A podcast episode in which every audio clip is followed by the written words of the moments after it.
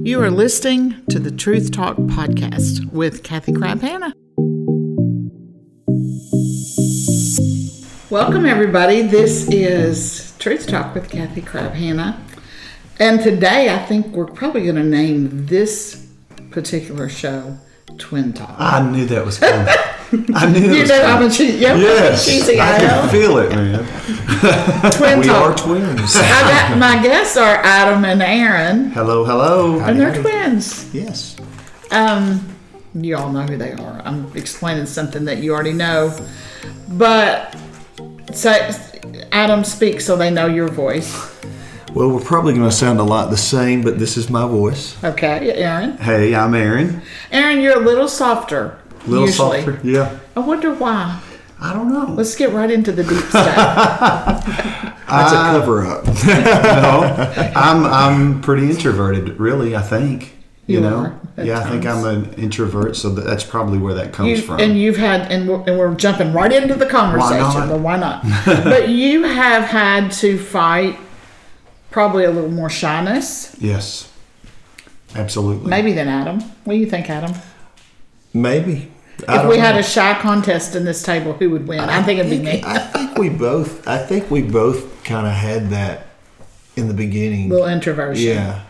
Yeah. Because I remember at school, I wouldn't hardly talk to anybody, you know. I was a homebody most of the time. Yeah. I like to be home. And so, I was pretty shy in school. I didn't really have any girlfriends or anything like that. Well, you sure made up for it.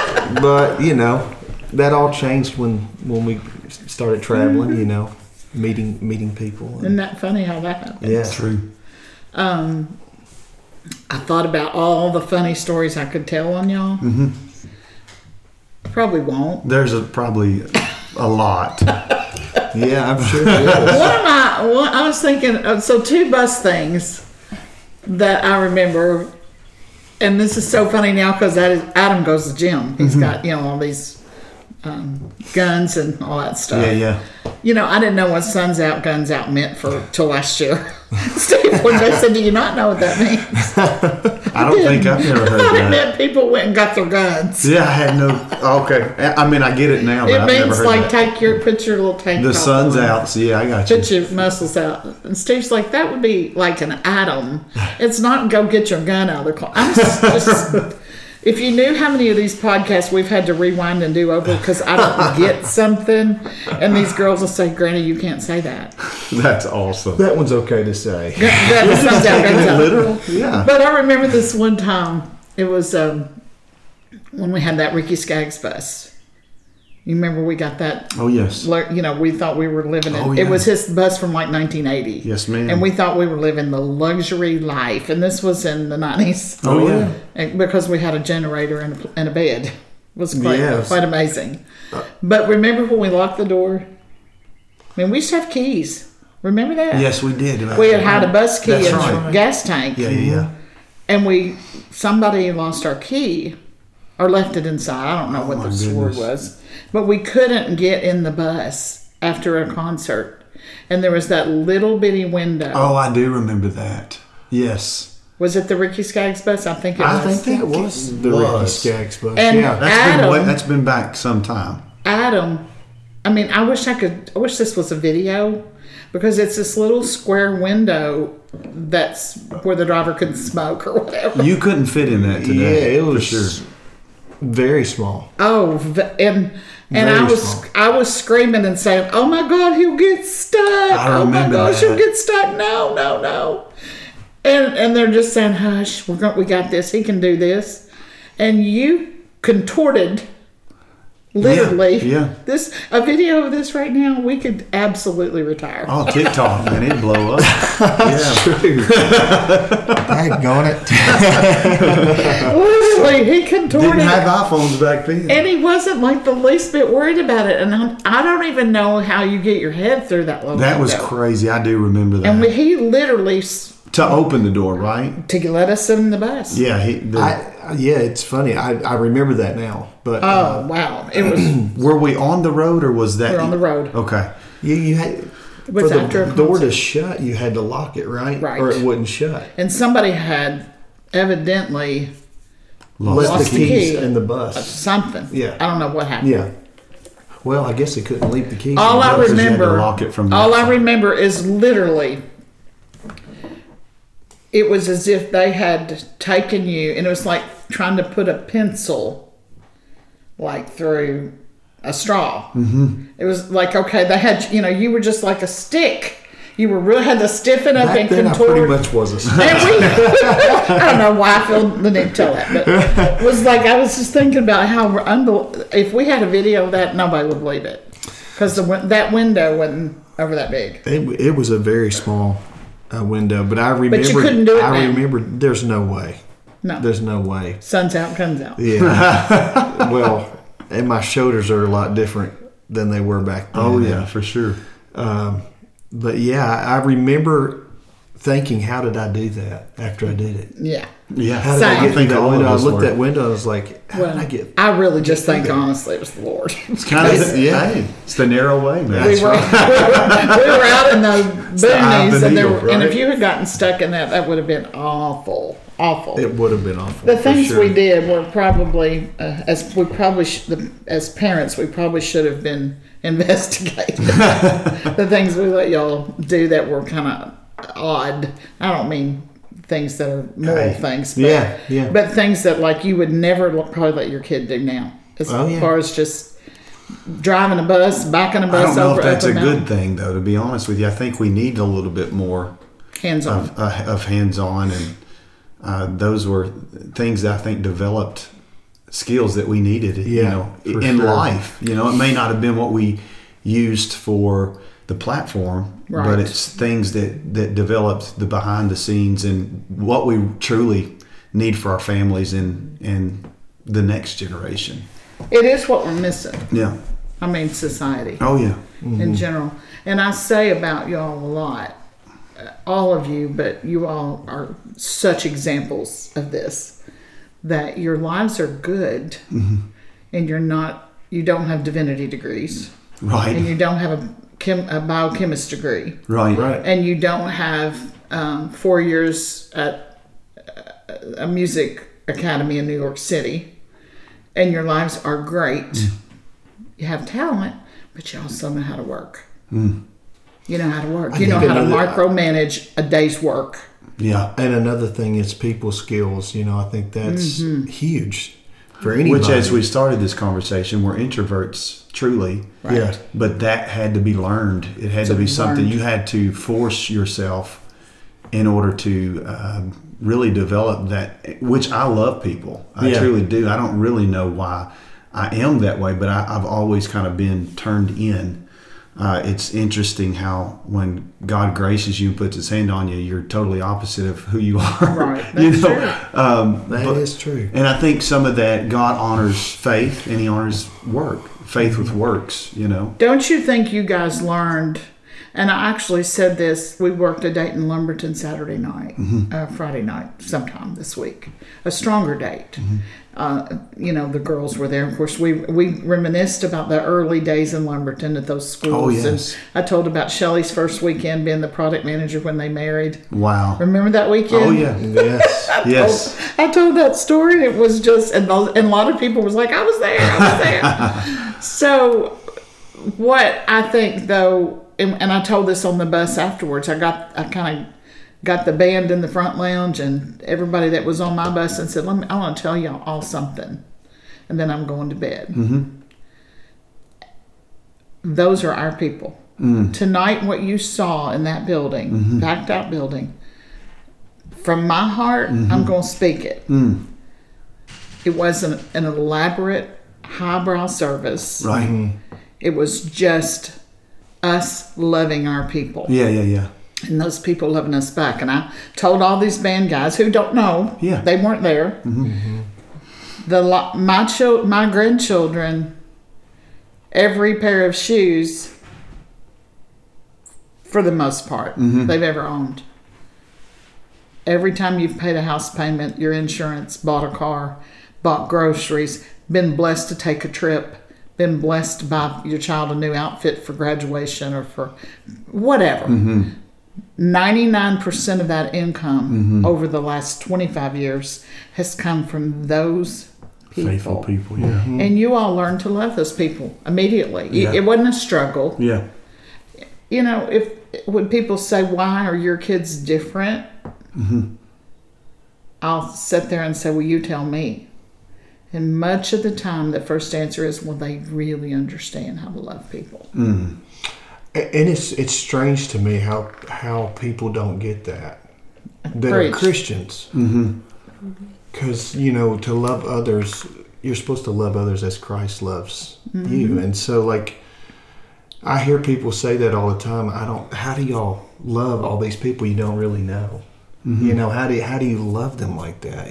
You can see the genuine love that your family gives, and but a lot of people don't understand that. It's kind of strange to me. I think too, you know, coming from where we came from, and appreciating that as well. Yeah, yeah. You know, because to be honest, even in school, we played basketball, but we weren't in with the club, the athletes, as far as the level of excellence that they wore their tennis shoes and, you know, those types of things. But your social status. So yeah, and so that developed something in me to communicate to others that nobody else would communicate with in school. Yeah. You know, because I kind of, in a sense, understood the other person. We love an underdog. That's it. I think that's it. And we love to see God use people like that and come through for people like that because we've been there. We've been in the tough spots, the rough spots.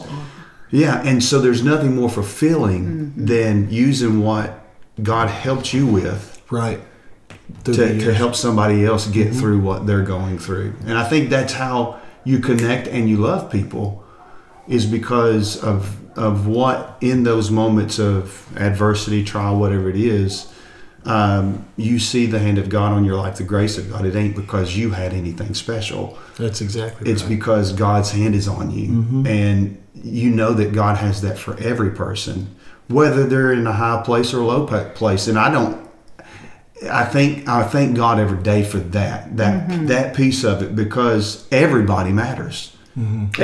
Everybody from the richest to the poorest. And I think we can get on two different scales of that, and we can miss it. You know, we can always go to the low person or the underdog because that's what we're accustomed to, but we can't leave out the wealthy. Yeah, the wealthy who really, they may have all the possessions, but they probably would admit that they have less than others as far as their mental state and really fulfillment, because riches can't bring fulfillment. You know? You're so right. No, that's true. And I think sometimes the mentality, that was such a good point, the mentality of wanting to, I mean, I found myself guilty of this.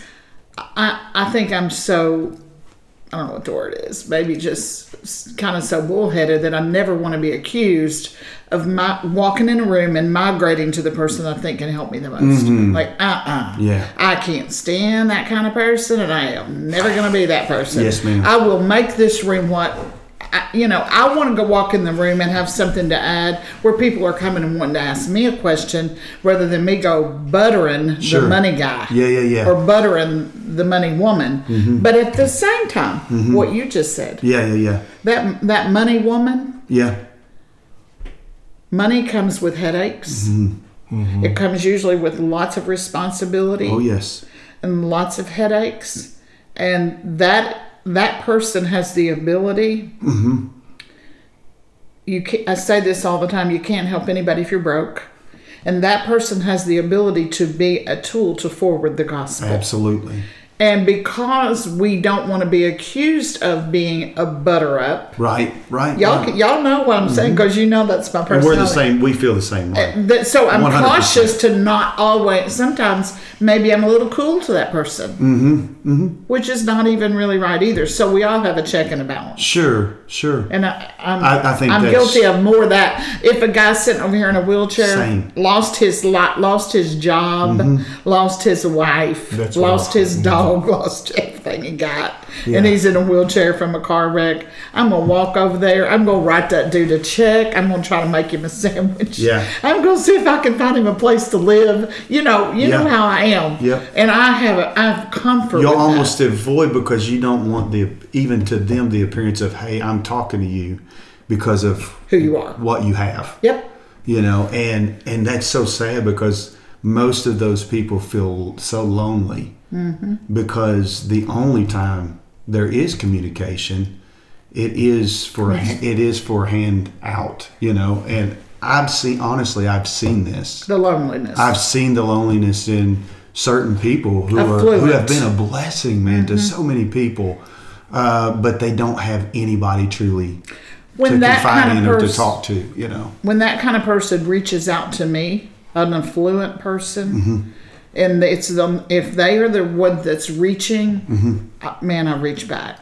You know what's amazing? But I rarely reach out. I'm talking a lot. I'm sorry, but you're good. I remember one day there was a person who helped us at the church, and it was in the very beginning stages.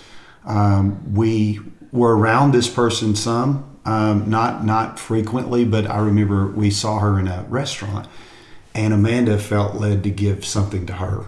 Mm. And when she gave, I can't even remember what it was, but she gave something to her in that moment. And when she did, that lady she broke.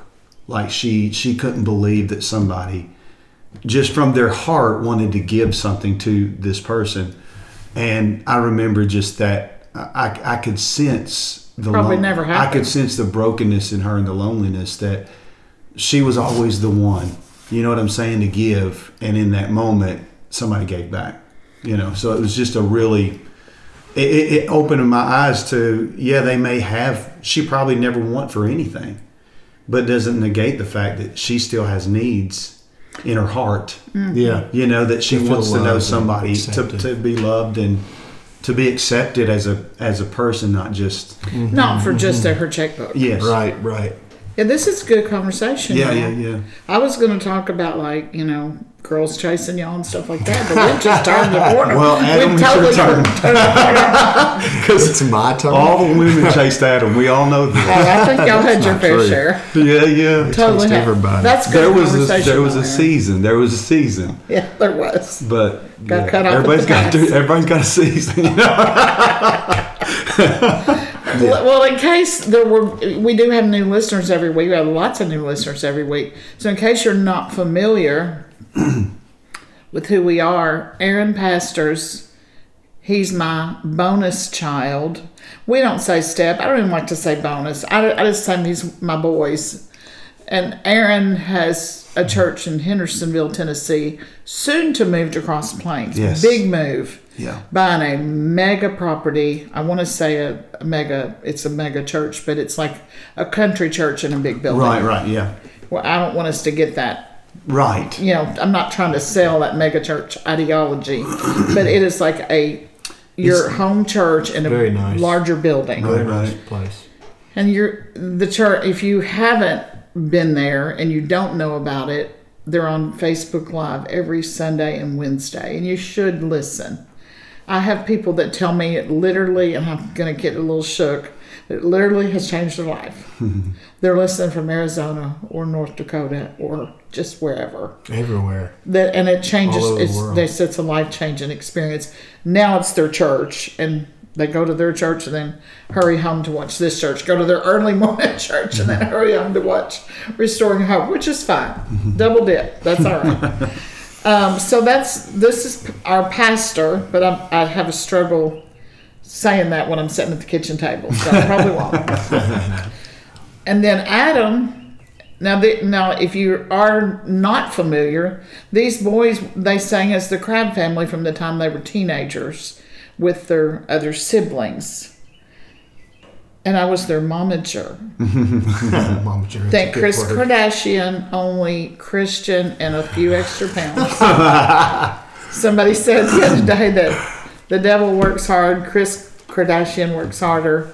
And I'm here to tell you that I think I work harder in both of them. You do, Christian. That's the mom. You are a very hard worker. Yeah, that's the mama. Yeah, okay. Always doing so the devil works hard, but she works hard. I think that might be true.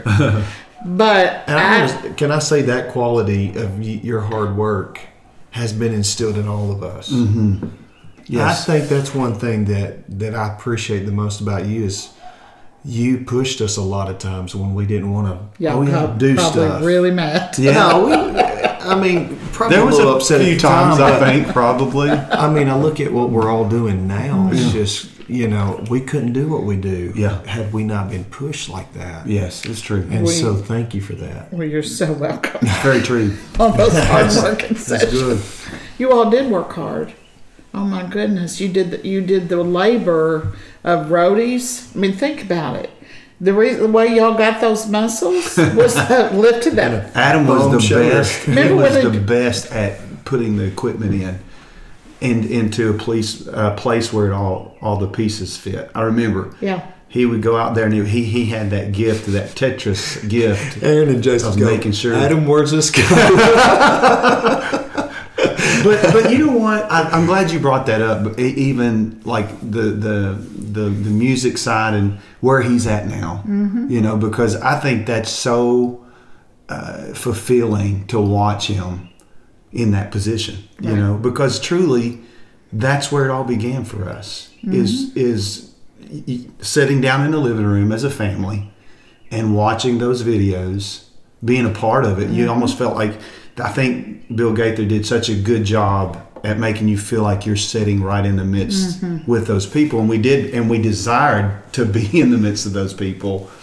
And it's no secret that the vocal band was, all of our favorites. Yeah. I mean, and the Martins and all that. But I mean, the vocal band's really for us guys Remember the trip to Florida? Oh yeah, Disney World. Michael. And we all classics GVB the whole way there. Temporary home. Ain't Michael English. Gospel and to see him there now as a brother, I peer in. I mean, I fan everything they do, and it's legitimate. It's not. I'm very grateful to God that you're there because you add so much to them, whether you know that or not. They're blessed to have Adam. Y'all hear that? Tell Bill Gaither listens. Blessed to have him. They're incredible, but what they have right now reminds me of that moment. But it's even got a little extra sauce on it. I truly mean that and believe it, and not because you're my brother. I would say it if you weren't my brother. That's one of the best groups I've ever heard them. And y'all are having fun, aren't you, Adam? And we are having fun, and the guys they're like brothers. They're great guys to sing with, and we all get along. We do stuff together when we're on the road. It's not like one's over here doing this. You can feel that. It's like a family. You feel that. I mean, it's kind of a family thing. Great guys. I love those guys. And they're having fun on stage. And in a million years, I never would have thought I'd been right there, so the listener that doesn't still know, Adam is the lead singer for the Gaither Vocal Band. Yes. So tell that story about how it happened, where you were, because people may not even know where you were in life. Yeah. When that transpired and God opened that, literally just said, "Okay, Adam, you've been walking through a lot of mess. Here's a door." I'm real tired right now, and I'll probably cry through it. No, that's all right. But anyway, get a tissue. I never thought of myself as a singer. Oh wow! No, I'm just being real. I was a harmony singer. I loved harmony, but as far as a lead singer, I never thought I was that. I mean, I played harmonica. Everybody's called me the harmonica man. Yeah, yeah. Most of the time. And, most of our records, there was nothing that I was like, okay, that sounds good. You know what I'm saying? Like, everybody else kind of had their thing, And I never really felt like I had that. So when, the group kind of went their separate ways, I was a little bit nervous about it because I was like, I'm not the singer. You know what I mean? And so... I didn't know where God was going to take me, but I didn't know what I was going to have to go through to get to where God was taking me. So, you know, there was a lot of hard days. People often ask me, how do you sing like that? And they said, has it come natural? And I'm like, no, I've literally had to learn how to sing and to work to get to where I'm at. And it was a lot of stressful nights. Went through a divorce, which was very tough. And during that season, Bill called me and, you know, asked me to come and sit down with him. And I went out with a few weekends with him. Never thought he was going to say, okay, let's go. At that time, I was actually struggling vocally. About two notes off my range was gone. And I thought, there's just no way he's going to hire me. But crazy thing is I wasn't nervous. And it was almost like God gave me peace through that whole transition in my life. And I thought, if I don't even get this, I'm enjoying this. This is fun. And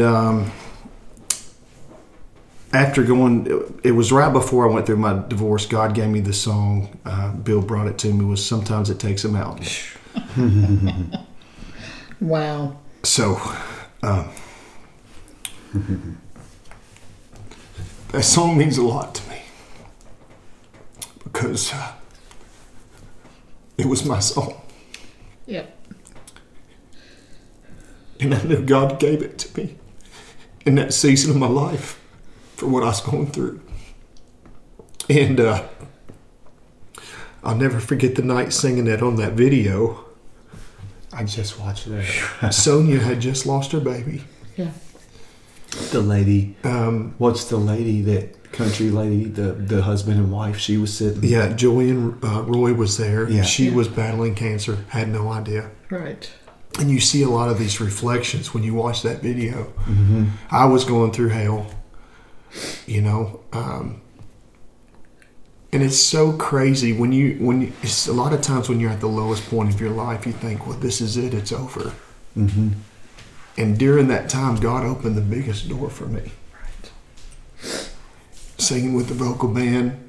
That song has 27 million views right now. Like such a song. And, you know, I remember when I sung it, I thought, oh, this is terrible. You know, I thought I did a terrible job on it. Didn't think it was going to connect with people, but man, has it connected.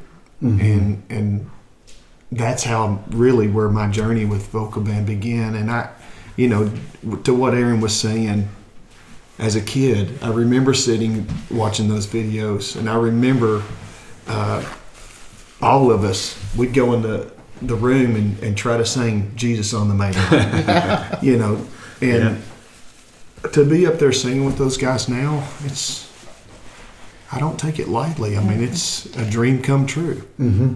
And God gave me a dream. Don't you think, Adam, and you know, the Lord knows everything. Oh, yeah. The Lord knew you were fixing to, I mean, I remember this, you know, I have this clock in my head and a calendar.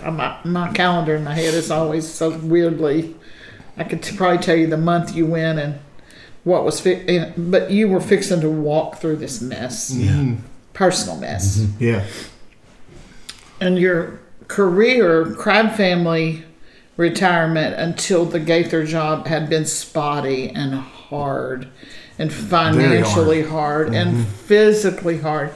Tara and I talked the other day on a podcast about y'all driving that bus with seats in it, rather than a bus, and how physically hard that was on you all. The shuttle band, just to tough.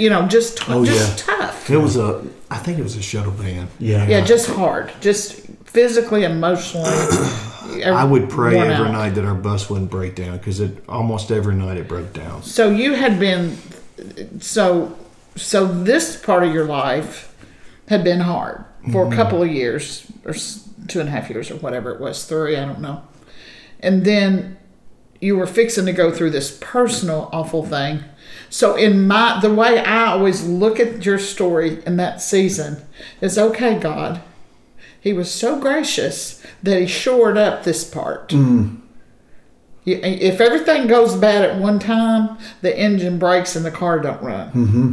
But it's like the Lord shored this employment ministry fulfillment. He put complete stability in your ministry and your work. Yes. Because you were fixing to go through all this instability. And you went through it. And you got through it. Mm-hmm. And I know you had we prayed and loved and had support, but been perfect. So did they, but got through it. You know what I'm saying? Right. Got through it. God put your team together. Mm-hmm. That's really what I'm saying. Yeah, it's similar to almost and I don't want to bring up Kelly, but I'm not going to not bring it up because it's a similar situation. Yeah. Very similar. Where God put a team. It's like God said, "Okay, this is going to be awful." Mm-hmm. But I'm going to put your employment in place. We're going to lock that down. It's going to be easy. You're not going to be loading boxes and speakers and driving vans all night. I'm going to let you go get in the bunk and go to sleep and have good rest. This part of your load's going to be easy for a minute because this over here's going to get real hard. And something's got to shore up the other part of your life. Yes. So I have always been thankful for the timing of that. So thankful. You know, it's funny. You go from loading all this gear into trucks and buses, mm-hmm. and now I don't touch a piece of equipment with Bill. I mean, he's gracious about that with his singers, and you know, I might push a case out every once in a while, but we don't have to. Right. You know what I'm saying? And so that's hard for me. Well, but think about it. Think in the word says, you know, when we can do the little things. Mm-hmm. Yeah. He'll open up the many. And just think about the hundreds and hundreds and hundreds of times that we rolled in as a family with maybe, in the early days, barely enough money to buy the fuel. Mm-hmm. Eating macaroni on the bus or ramen noodles or beefaroni. Beef ramen noodles, yeah. Aaron would eat the beefaroni. I would. That's another story. Is that what they ramen noodles or whatever? We tore those things up. Yeah. And y'all worked like, I mean, you worked like nobody's business. I remember driving that little box truck some night, and there was one night I was telling somebody about this. It had lights and the equipment stuff in it, and we thought we were stepping up. Yeah, we had two buses, I think, right? Yeah, and a box truck, and we took turns of driving the box truck. Well, one night, I guess I was just extremely tired. It was my shift, and I drove, and we pulled in the parking lot. And evidently, I had got a hold of something with that box truck and ripped a hole in the side of that box truck. Never knew I hit anything. And we woke up the next morning, and y'all got out there and was like, what in the world happened to the box truck? I don't have a clue. I don't remember. Lightning struck it. I think I fell asleep on that one. Oh, my Lord. That's so funny. Yeah. But what a dumb idea. Hey, the crazy thing is we've all been through some stuff. Oh, yeah. Every one of us have been through just, and our stories are so crazy. Well, and I was thinking of Kelly and you and how similar that whole thing was. And the other night, I think it was the last night of our last date that we did. That all that week was just so special. Like every night, it seemed like it was just your Crabb family dates. Yes, Crabb family dates. I'm talking about now. So unique, special. Some of it reminded you of old days. You know, one church would seat about 400 or 500 people. I think it felt like there was 600, 700. They were squeezed in there, and it reminded me. Yeah. Of those little churches we'd play and people sitting outside the windows listening and even in those seasons of the stuff we were going through, bus broke down. I talked about this the other service, and I may not have got all the details right, but as I remember it, we were broke down. The transmission was out of the bus, and we were sitting there, found out we had just received the #1 song in the nation. I think it was the first, right? Yeah. Please Forgive Me. And we're broke down. And then we, had a somebody brought us a bus. They had to send a driver with the bus. Mm-hmm. It was a Van Huel. It was very nice, and we didn't know what to think about that. We thought it was a big time. We were high rolling. and this bus, literally, this driver takes us in the sticks. And I'm sure he was going, what in the world? Like, it was not even it was almost a dirt road. Yeah. I mean, it was just back in the woods. It was like a dirt road. It was back in the woods. Mm-hmm. And we get out there, and it was a little country church. Where was that? I believe we were in Alabama, and we went to Mississippi. Yeah. Out in the woods, and people, like I said, I mean, packed in that little church, sitting around outsides, and I think, I can't remember if we ended with Please Forgive Me, but I remember when we got to that song, people just kept coming to the altar. It was like he sung it probably 5 times. It was like half the crowd came to the altar. Without an invitation given. Holding hands, family coming up together. Yeah. It was crazy. And so it was just perspective. Yeah. You have the number one song, but yet your bus is broke down. And, you know, who knows what that would cost. I'm sure you probably remember. But then the perspective is... The mission at the end was in full view. Yeah. This is what it's about. Mm-hmm. That song, praise God, it's at the charts. It's number 1. Praise God for that. But look at what God's doing with this song for His for stuff that matters. I really think that I can honestly say that from day one, and I'm talking about back when you all were, 15, 14, however old, when we sort of set sights on, y'all really love this music. Maybe this is going to be, there would be a future for you in this. Mm-hmm. I really don't think there was ever a minute, at least not from my perspective of what I believe about you all. And certainly my fleece to God was never, oh Lord, I want us to win a Grammy or a Dove. Right. Like I was so dumb. I didn't even know there was a Grammy and a Dove Award. Right. Yeah. I was literally so dumb. I don't think any of us knew that really. And my fleece to God was, Lord, if you'll just feed us. Mm, yeah. We'll do it. Just allow us to do this. Mm-hmm. And I can't, in good conscience, leave a great job. Mm-hmm. I was thinking about this. I made over $100,000 a year and this was in... That's the early 90s. Ago. Yeah, great. That's like $350,000 a year now. Mm-hmm. A woman. Yeah. Mm-hmm. And I had a bunch of kids and a bunch of responsibility. Mm-hmm. And I was going to leave that job. And my fleece with God, when the Lord said, "If you would give me your energy, millions would know me." Boy, that's the truth. And I'm like, really? I don't know what that means. So good. I think you've got that for somebody down the road because I don't even understand what that means. Mm-hmm. But when the Lord kind of got me down on my face, my fleece was, and I could give it to you verbatim. Lord, if you'll give us bread and water. Mm-hmm. I'd heard that term from my mama all my life. Mm-hmm. Lord, if we just had bread and water, God, I'll be happy. Humility, humbleness, that. And I had learned that phrase, and I said it to the Lord. If you'll just give it. In other words, if you'll feed us. If you'll make sure we're provided for. If you'll just make sure we're provided for. Yes. And I remember getting in that old blue van. I gave my notice. Mm-hmm. And went, and I knew we had to move. Mm-hmm. We were going to give that church away. Y'all I don't know if you remember. Oh, yeah, I remember. We literally were going to deed that church. Give it. We had bought it, and we were going to deed it off. To the organization, right. To the folks that were going to come in and take it over. And we were going to leave. I didn't want it to be anything except a church. And we were going to give up our investment in it. Right. Which means we didn't have a house. I'd sold my house to buy the church. Right. Now I'm going to give the church away. The house was the church. I'm 37 years old and my whole family's going, "You've lost your mind. Right. You're crazy. You are certifiably crazy because you've just blown what little investment you had and handed it off. You bought a church with your house money. Now you're giving the church away. And you're out looking for an apartment," which is a true story. Mm-hmm. Ended up finding that house on Del Mar Drive. You know the rest of that story. But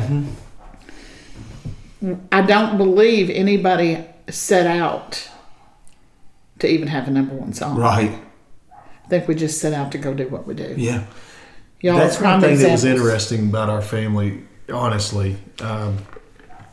A lot of people, when they walk out on big stages and stuff, and we're grateful for it. Right. But we don't think about that stuff. Yeah. We're there to do our what God's called us to do. Yeah. It doesn't matter where we're at. We're going to be exactly the same wherever we're at. And that's one thing about my family that I love and appreciate is it doesn't matter about that stuff. Right, right. You know, none of that stuff matters. It's nice. It's nice. It's nice to be recognized. But I'm glad we're living in a house with electricity and heat, and we're not on a bus with ramen noodles anymore, and we're not, you know, we're not going into a truck stop and taking a shower. Yeah, yeah, right. I mean, we did that. Sure. Shower number 11 is already. Truth talk. This is truth talk. I would make Kelly, I wouldn't let them go in by themselves. Right. And they were, you know, younger. And I would make them go in the shower, and I would go in with them. And we'd all close. Because I was terrified. Yeah, yeah, yeah. You know, a truck stop in the middle of the night, two young girls. Yes. Sure did it. We did it. Yeah. And I don't know that I know other people that did that. Yeah, I don't know. We took some sink baths sometimes. A lot of those. Yeah. Clone over dirt. COD. We had a good diesel clone that we'd wear in the first bus. Remember that? Yes. The fumes was so bad. So bad. But, man. But just glad to be there. Yeah. Still glad to be there. I'll tell you a funny twin story that, you know, because kind of it's just twin talk. So. Mm-hmm. You know, a lot of people ask if you have, you know, sense things or have things to happen, right. You know, that happen to both of you or whatever. And so we've had little things like that to happen. Oh, yeah. There was one time, Aaron, I don't know what we were doing as kids, but we had tied a string to both of our teeth. And for some reason, we were playing tug of war, and he pulled and I pulled, and we pulled the exact same tooth out. That was one thing that happened. Uh-huh. Then we both, pretty much within a week's time, chipped our teeth in the front. Yep. Exactly the same tooth. One time, yours was a gate. Mine was a gate, and I pushed Aaron into a chair, a metal chair. Yeah, yeah. No, that's the truth. Why not? Yeah, it was payback. The gate. Yeah. Let me tell you one of my most endearing stories about y'all. That was when you were about. We were building that white house on Lewis Creek Lane. So were y'all 19 at that time? 18? Probably, somewhere around 18 or 19. And when we got ready to kind of put that house plan, we sort of made it up ourselves as we went. You know how we are. Anita actually did it, but that was a nice house. But nice. When we got ready to do y'all's rooms... Do y'all remember? I don't know if you even remember this, but you were like, could we just have one great big room?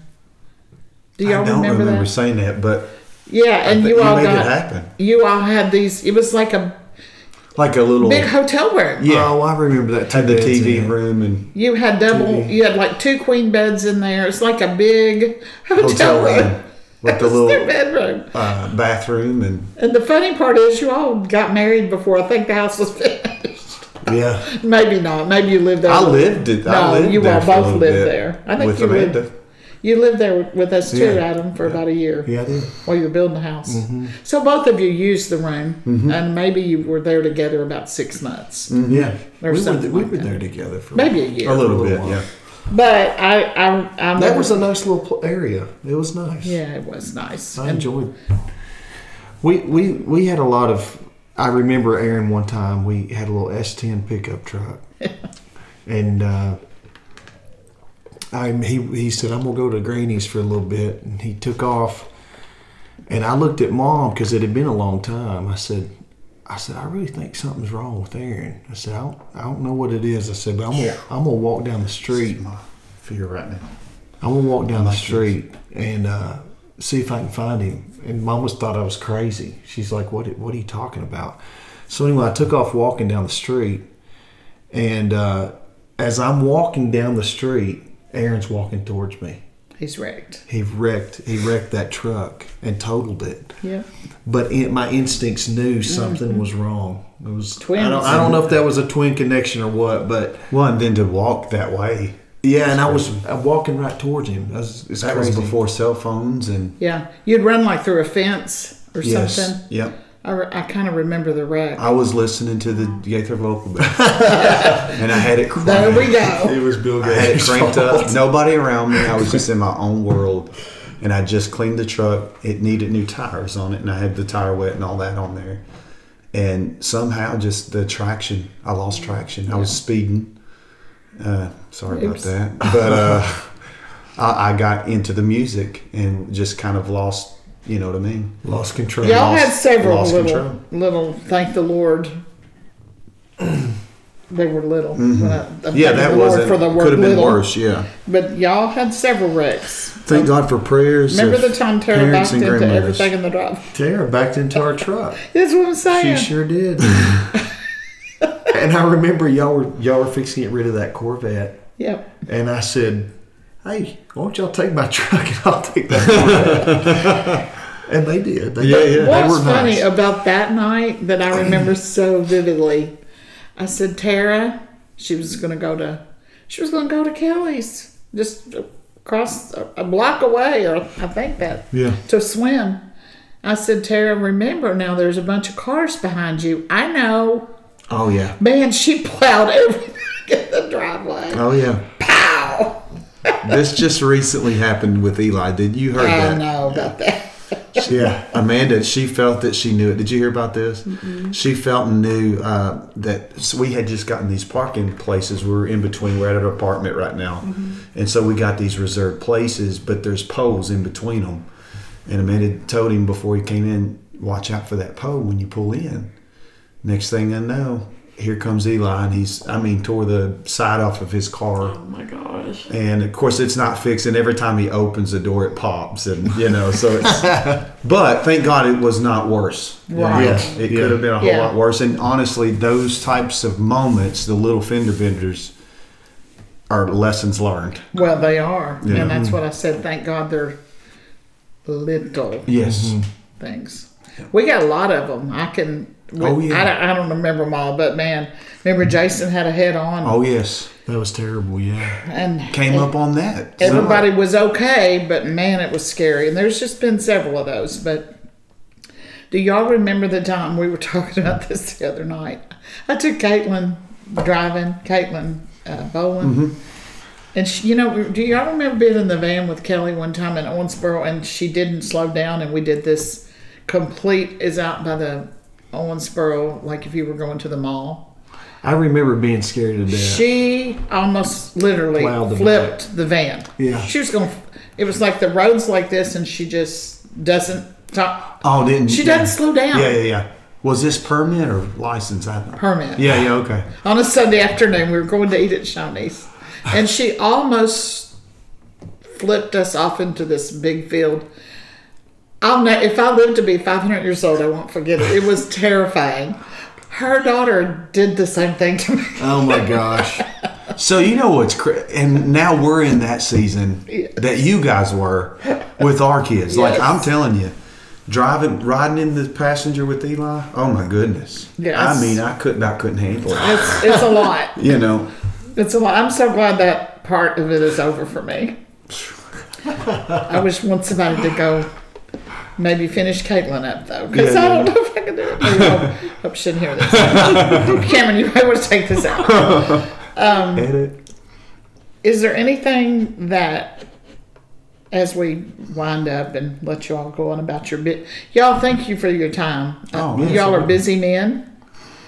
I always think when I holler or text or whatever, I'm just bringing the 12-year-old, telling the 12-year-old kids together in the kitchen, and I'm like, no, we're in our 40s now. We're not 12, and they have a lot of responsibilities. So your time is appreciated. It's valuable. It's the most valuable thing you have. And I appreciate you bringing it over and sharing it with us today.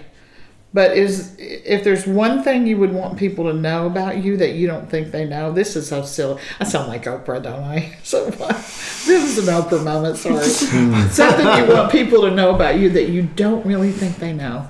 Oh, Lord. And if she's Oprah, then you might get a gift after. So, maybe we're going to give away cards today. Man, I don't know. Most people know everything about me. Yeah.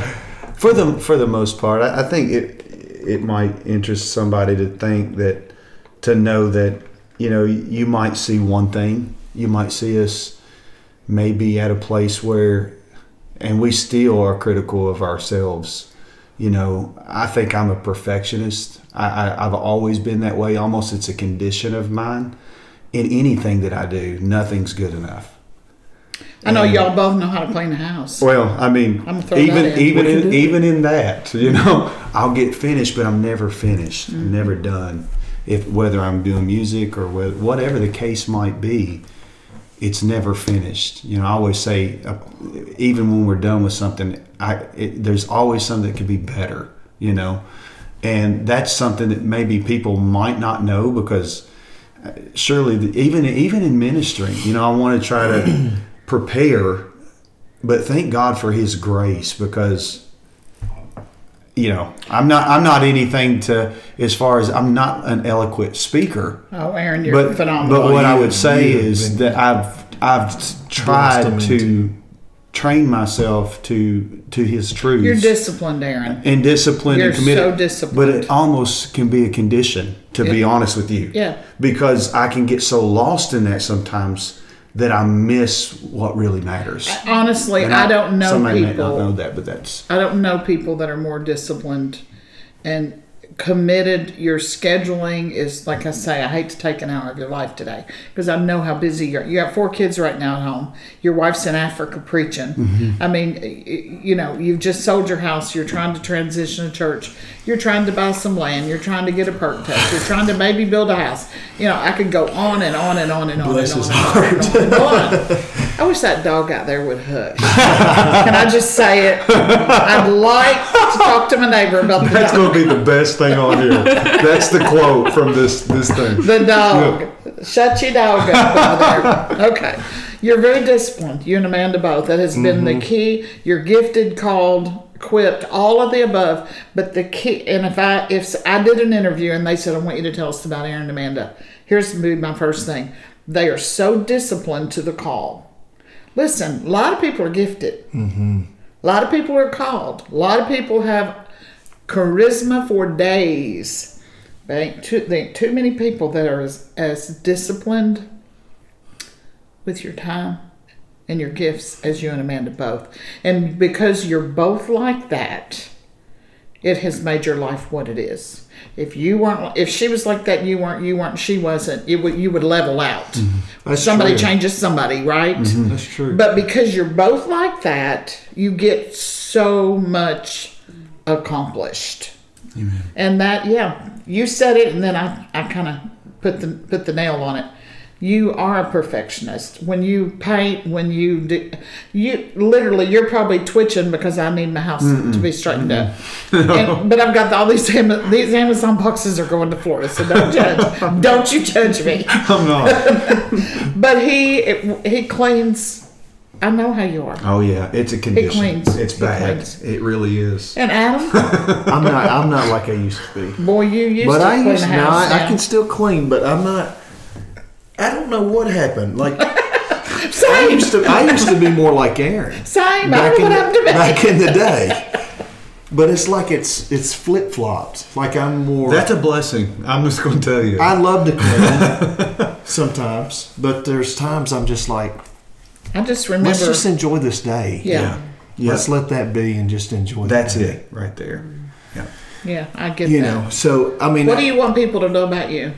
You starting it off, finishing it off for you like I did for Aaron.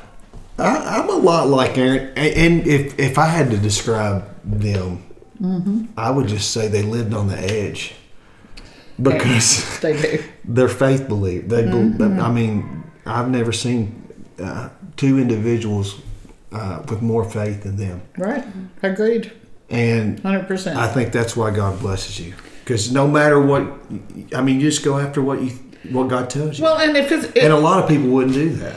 No, but if you really believe, yes, that it's what God said to do. Yeah, I mean, kind of been there, done it. If you really believe it, then you got nothing to worry about. Yeah. If it's something that you are uncertain of, boy, you better back up and think about it. Oh, yeah. If you think it might be your dream or your desire. If it's your desire, it's a different deal. Yeah, and that doesn't necessarily mean it's a bad an awful thing. Yeah. But, boy, you better have a good financial backer there. You're right.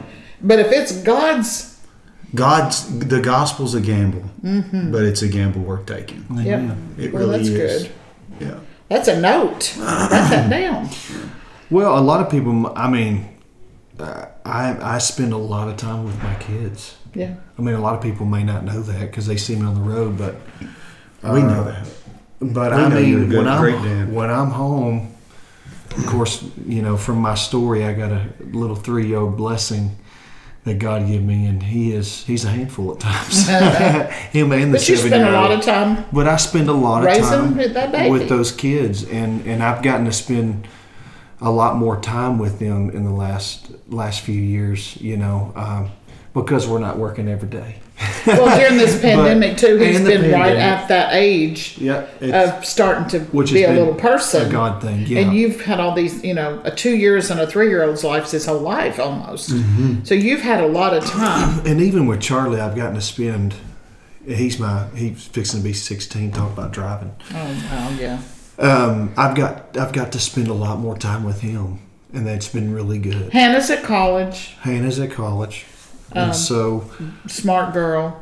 You know, just got. I don't. I'm trying to think of something people wouldn't know about me, but I think they probably know pretty much everything. I'll come up with something here in about. Give me about 20 more seconds. I got all kinds of things I could probably tell you. I love basketball cards. We just started collecting basketball cards again. Oh, that's something that's good about you. That you've held on to some of the childhood things for your children, and that's cool. I see that, you know, the things that kind of meant something, like the cards that we used to have. Charlie showed me all the old cards that we collected. He's given them and passed them down, and that's a neat thing. Well, they're huge right now. Cards are huge. I mean, you can get a card worth $20,000. Wow. I mean, it's just ridiculous, But all the kids love it. They love sitting in the mm-hmm. even Grayson, he's 3, and his favorite thing to do is sit in the car and open them. Those pack of cards. I remember those days. Just come right back around. I got to sit up here with you so I can open my cards. You know, so I never forget that. No. Yeah, you know those moments. Adam, I can tell you something about yourself. Oh, this is Cameron. This is my. I have to insert myself in every episode. I just can't help it. Do it. Adam, something that people may not know about you is that you loved people almost to a fault. You have one of the kindest hearts, almost Absolutely. A childlike love for other people. I agree. And almost in naivety, in a beautiful way, mm-hmm. almost in naivety, just because you are this loyal to a fault mm-hmm. and you love people. And I don't think people know that about you. Yeah, that's true. So that's what I would say. You love with your entire heart. Well, with 120% of your heart. When he was a kid, yeah. When he was a young man, mm-hmm. maybe not a kid, but a young man. I remember thinking, this is probably way too much honesty, but I remember thinking, man, we need to watch his money because he just handed out. Oh, yeah. He'd hand out $100 bills to waitresses. Just a good dude. Like, he'd make $400, he'd hand out half of it to people serving him a hamburger, you know, which is great, except sometimes you got to think, okay, can I really afford to do that? Right. He was that kid. Yeah. And Aaron was an old man. Mm-hmm. Still am. Aaron was a 19-year-old old man that had a credit score of 800.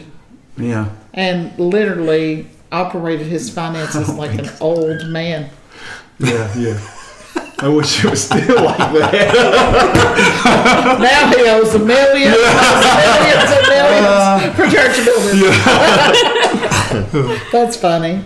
But yeah. You know what? That's true, though. I mean, and I don't know if that's going to pass down. Hopefully, some of my kids will get a little bit of that because a little bit of it's good. But yeah, I used to tuck away. I remember when we first got paid to go to sing. Yeah. And it was like, I can't remember. I mean, it was, what, $40 or something at the beginning? And I would save 20 of it. I'd literally roll it up, put it in my wallet, stash it. True. And saved up, you know, I'd save up $1,000 at a time. And if I needed something, I think I even bought some furniture or something with it. You bought the furniture for your the house. Yeah, Del Mar. Life changes though when you get responsibility and family, and you have to loosen up a little bit. Well, and what happens in this season? What I know that happens with you all, or I know Amanda's just like me. Our time is all we got, and we hire people to bring our food and to bring our. We hire people to pick us up, and we spend money because we have to do too many responsibilities. We have to use our time to do the things we're committed to doing. Yeah. So you all have to live that life now. We can't go to Aldi and buy groceries. Yeah, we can't do everything frugal because you could, but then you would not have 5 hours to commit to this over here. Yep. And it's just life. I would love to be frugal. That's what I'm trying to say. Yeah. I know you would too, but sometimes life dictates that you can't. That's true. 100%. Convenience has to trump. I did get to say Trump on this podcast. Yeah. Threw that right on in there. There's the plug. Convenience has to trump. Sometimes finances just does. Yeah. So it is. All right. So, okay, thank you all. The dog has quit barking. And I love you both very much. We love you. We have had a great life. Amen. It's been good. And there's the stupid thing. It's only going to get better. It's only going to get better. As Jeff and Sherry say, life's going to get better and better. Yes. Had a great life. Y'all haven't had a good tour this year. You've still got a little bit left. We got a few more dates. I'm not sure of them. Ohio and where's the other one? I don't know. But you know what? You're going to have more someday. Yeah. Maybe in the fall, maybe in the spring. That'd be good. So just watch for them until the Lord comes back. Florida. And I feel like what he hit on a while ago is bears mentioning when you got there's something about Steve always says this. If he's still here, he could chime in. But when Steve and I married, you all were. As soon as we married, then that was in April, and then in July I said, guys, 1 year. It wasn't because him. I don't want to get that confused. It's just time. And you all sang another year, and that was that. And Kelly wasn't even there that year, so it was a little odd season. But when you come together, it's very, really nothing very, quite like it. Even now, and just to add to that, this last time out, there's something fresh, and it's always fun. It's always comfortable. It's always it feels right. Obviously, it's like going back to the house, Mm-hmm. But there's something that God's put on it in this season.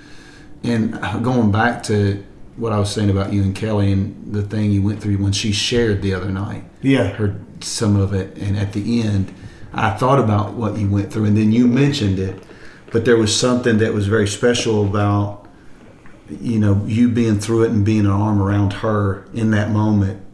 And I can say this, we've sang Through the Fire, good Lord, more times than I even know how many times we've sang that song. But there's a fresh oil on it. There's a fresh anointing. It is. And I noticed that this past time we was out, it was something that was just electric. Not that it's not always wonderful. That's the closer, But there's something very fresh on it for this season. I think it's because of what everybody's went through. That's what I was going to say. Yeah. Don't you think that we are the people? Mm-hmm. I know when I'm squeezed and hurt, and let's admit it, this has been a tough 14, 15 months. In addition to the pandemic and all the death and all the shutdown and all the just weird societal things, but then the personal hurt of our family having to walk through this awful season with Kelly and her three girls. Yeah. It's literally sucked the life out of me. But when we get in that moment, what do we do? Right. We pull in, we all circle.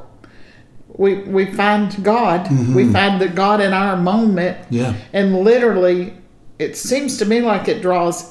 So then when the unity gets stronger, then the ministry gets stronger. Sure. Ministry is always so good. Just signified by unity. Amen. The effectiveness of it. Yeah, you got me on stuff now because that speaks to me of even where we're going, things God's going to do. But you know, it talks about the children of Israel crossing, the Bible talks about the children of Israel crossing the Jordan, mm-hmm. you know, and it talks about God instructed them to have the 12 tribes, the 12 individuals to gather stones. Mm-hmm. And they built a monument mm-hmm. So that the next generation when they would come, but it's also a reminder to them. They can always go back to that spot. Yes.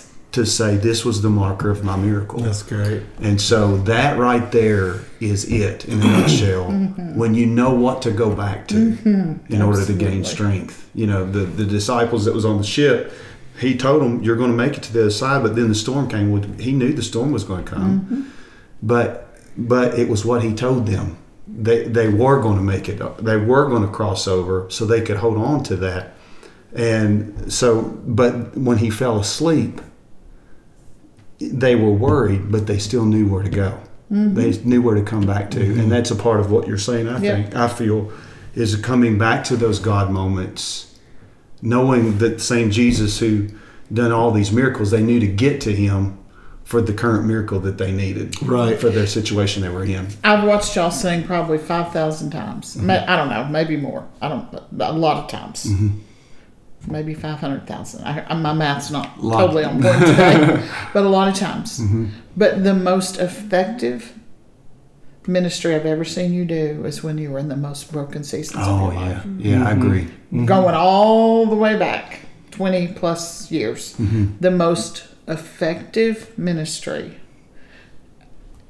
Even the Sonya story of losing her baby and the effectiveness of her ministry, of their ministry, when that brokenness of her heart, she allowed just pulled it back and just said, okay, I'm going to let you see how broken I am in this. Mm-hmm. And it literally, in my opinion, propelled their ministry up 5 notches. Mm-hmm. Just saying, you're going to see my scar. Right, I'm going to share with you how hurt I am. Mm-hmm, mm-hmm. And then what did that do? It just pulled people into a place to say, I get you, girl. Mm-hmm. I get you. You don't know, but I think either hidden or God using that moment. Either way, mm-hmm. God uses it. Mm-hmm. Because there's some certain situations you go through and you can't tell anybody about. Right. That's right. You know, there's times where, but you and God knows. Mm-hmm. And the truth of the matter is the Bible says he's near to our brokenness. Mm-hmm. Mm-hmm. He's so close. He's so much closer, and it can be experienced by others. Absolutely. Of that closeness. Sometimes you don't have to say a word. And your brokenness. Yeah. You know? There's no testimony. Yeah. There's just tears, and there's an anointing that blows out of that broken. That's seen true. You do it. I've seen you do that. I've seen you do it where it was a story. I've seen you do it where it was nothing but what you felt in the room. But my point is, your ministry seasons are probably going to be ebb and flow. And right now you're in one of those moments where the brokenness mm-hmm. is tangible. Mm-hmm. What you just said, mm-hmm. that the weekend has been different. It's been fresh. It's a tangible moment where you have done the work to pull in and hold up, and out of that comes that's just the special times. It's just the way it works. The pressure produces the oil. The oil. I mean, it's true. We did the podcast that aired last week was Blaine, mm-hmm. and he talked about your all's early Aaron and Amanda days. Oh, goodness. You need to go listen to that. It's pretty funny, and he talks about. There's some funny stuff, I promise you. He talks about everywhere you went, somebody was demon-possessed. Oh. And you'd have buckets of oil and Bibles. He said we'd be slapping Bibles and slapping oil. That is so true. Did he tell some of those stories? Because, those are pretty good. Great. He talked about how much work you put in, just physical, driving buses, loading, doing. Kids on the bus, how hard it was. Kind of Adam's story mm-hmm. a minute ago, similar. I remember those days. Just how hard it was, and yet how, you know, the level of being kids on a bus and loading product and loading sound, that's all one thing. Mm-hmm. Then you own the bus. Oh, Lord. And then you're buying it. I mean, you're buying the fuel and paying the insurance. So much easier the other way. but it's that season. Yeah. That season of learning, and then that stepping into kind of what God's got for you. Yes. After you went to, level 1, level 2, and then you're like, okay, I get a little break here. Yeah. And it's a cool little podcast. Okay, love you guys. We'll let y'all go on about your days. And you all be blessed in Jesus' name.